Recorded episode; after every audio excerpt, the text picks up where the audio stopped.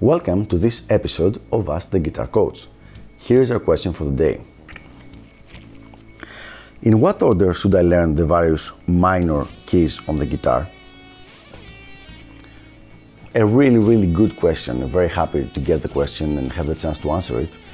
Um, basically, when someone starts learning the scales, he has to learn like a large number of scales, and it might be a little bit perplexing to see which is the best way to learn those. Do you learn first the C minor? Do you learn first the A minor? So here's what I do with my students. The same thing as I do with the different modes is I teach the scales in the order that I find they're mostly used in music. So the most widely used, you will learn this first. Then the less, a little bit less widely used, then less, less, less. So the most important scales are always taught first. The most usual uh, scale, minor scales that you will see on the guitar are the ones that are, correspond to the open strings of the guitar. So E minor, A minor, D minor, the bass strings. Usually I would suggest first you learn A minor, then E minor, and then D minor. So this should be step number one. Once you have those three uh, scales under your belt or actually under your hands and you can play them perfectly well, then it's time to move on to the next step, which is the minor scale for the next uh, three strings and also pay attention here the minor scale of the relative major scale of the open three bass notes. So for the three strings here you would have G minor and then B minor. Okay, and now moving back to the bass notes, we need to fi- find the relative minor scale of each one of those strings if these strings are the major scale. So E major, we find the relative minor, would be C sharp minor, then A major, which would be F sharp minor, okay, and then again D major, which would be B minor, but we've already learned B minor here. So I understand this can be a little bit involved, so let's have a look at it again.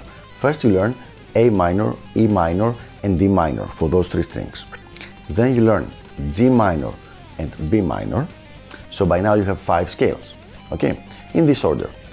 And now you move again back up here and you take the three bass strings, you consider them major the root of the major scale and you find its relative minor. So you'd learn E major, which would be C sharp minor, okay, and A major, which would be F sharp minor.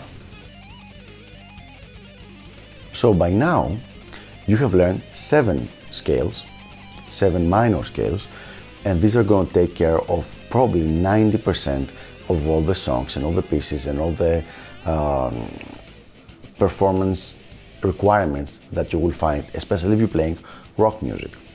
However, there are a few more that are left that you should practice, but definitely first focus on the ones that we talked about. Now, moving on to step number three, the most uh, rare, let's say, minor scale, you should start by learning first B flat minor, then F minor, then G sharp minor, and then C minor. Out of those four scales, the C minor scale is the more used one. We have seen a few pieces that use the scale, but once again, these are going to be level 3, the least widely used scales. So there you have it. This is the optimum order that I have found on that you can learn the various minor scales in. Uh, if you learn the scales in this order, it's going to be easiest for you because you're going to find lots of use for the, each scale that you learn. I hope this was helpful and clarified the specific issue, and I will see you on the next episode of Ask the Guitar Coach.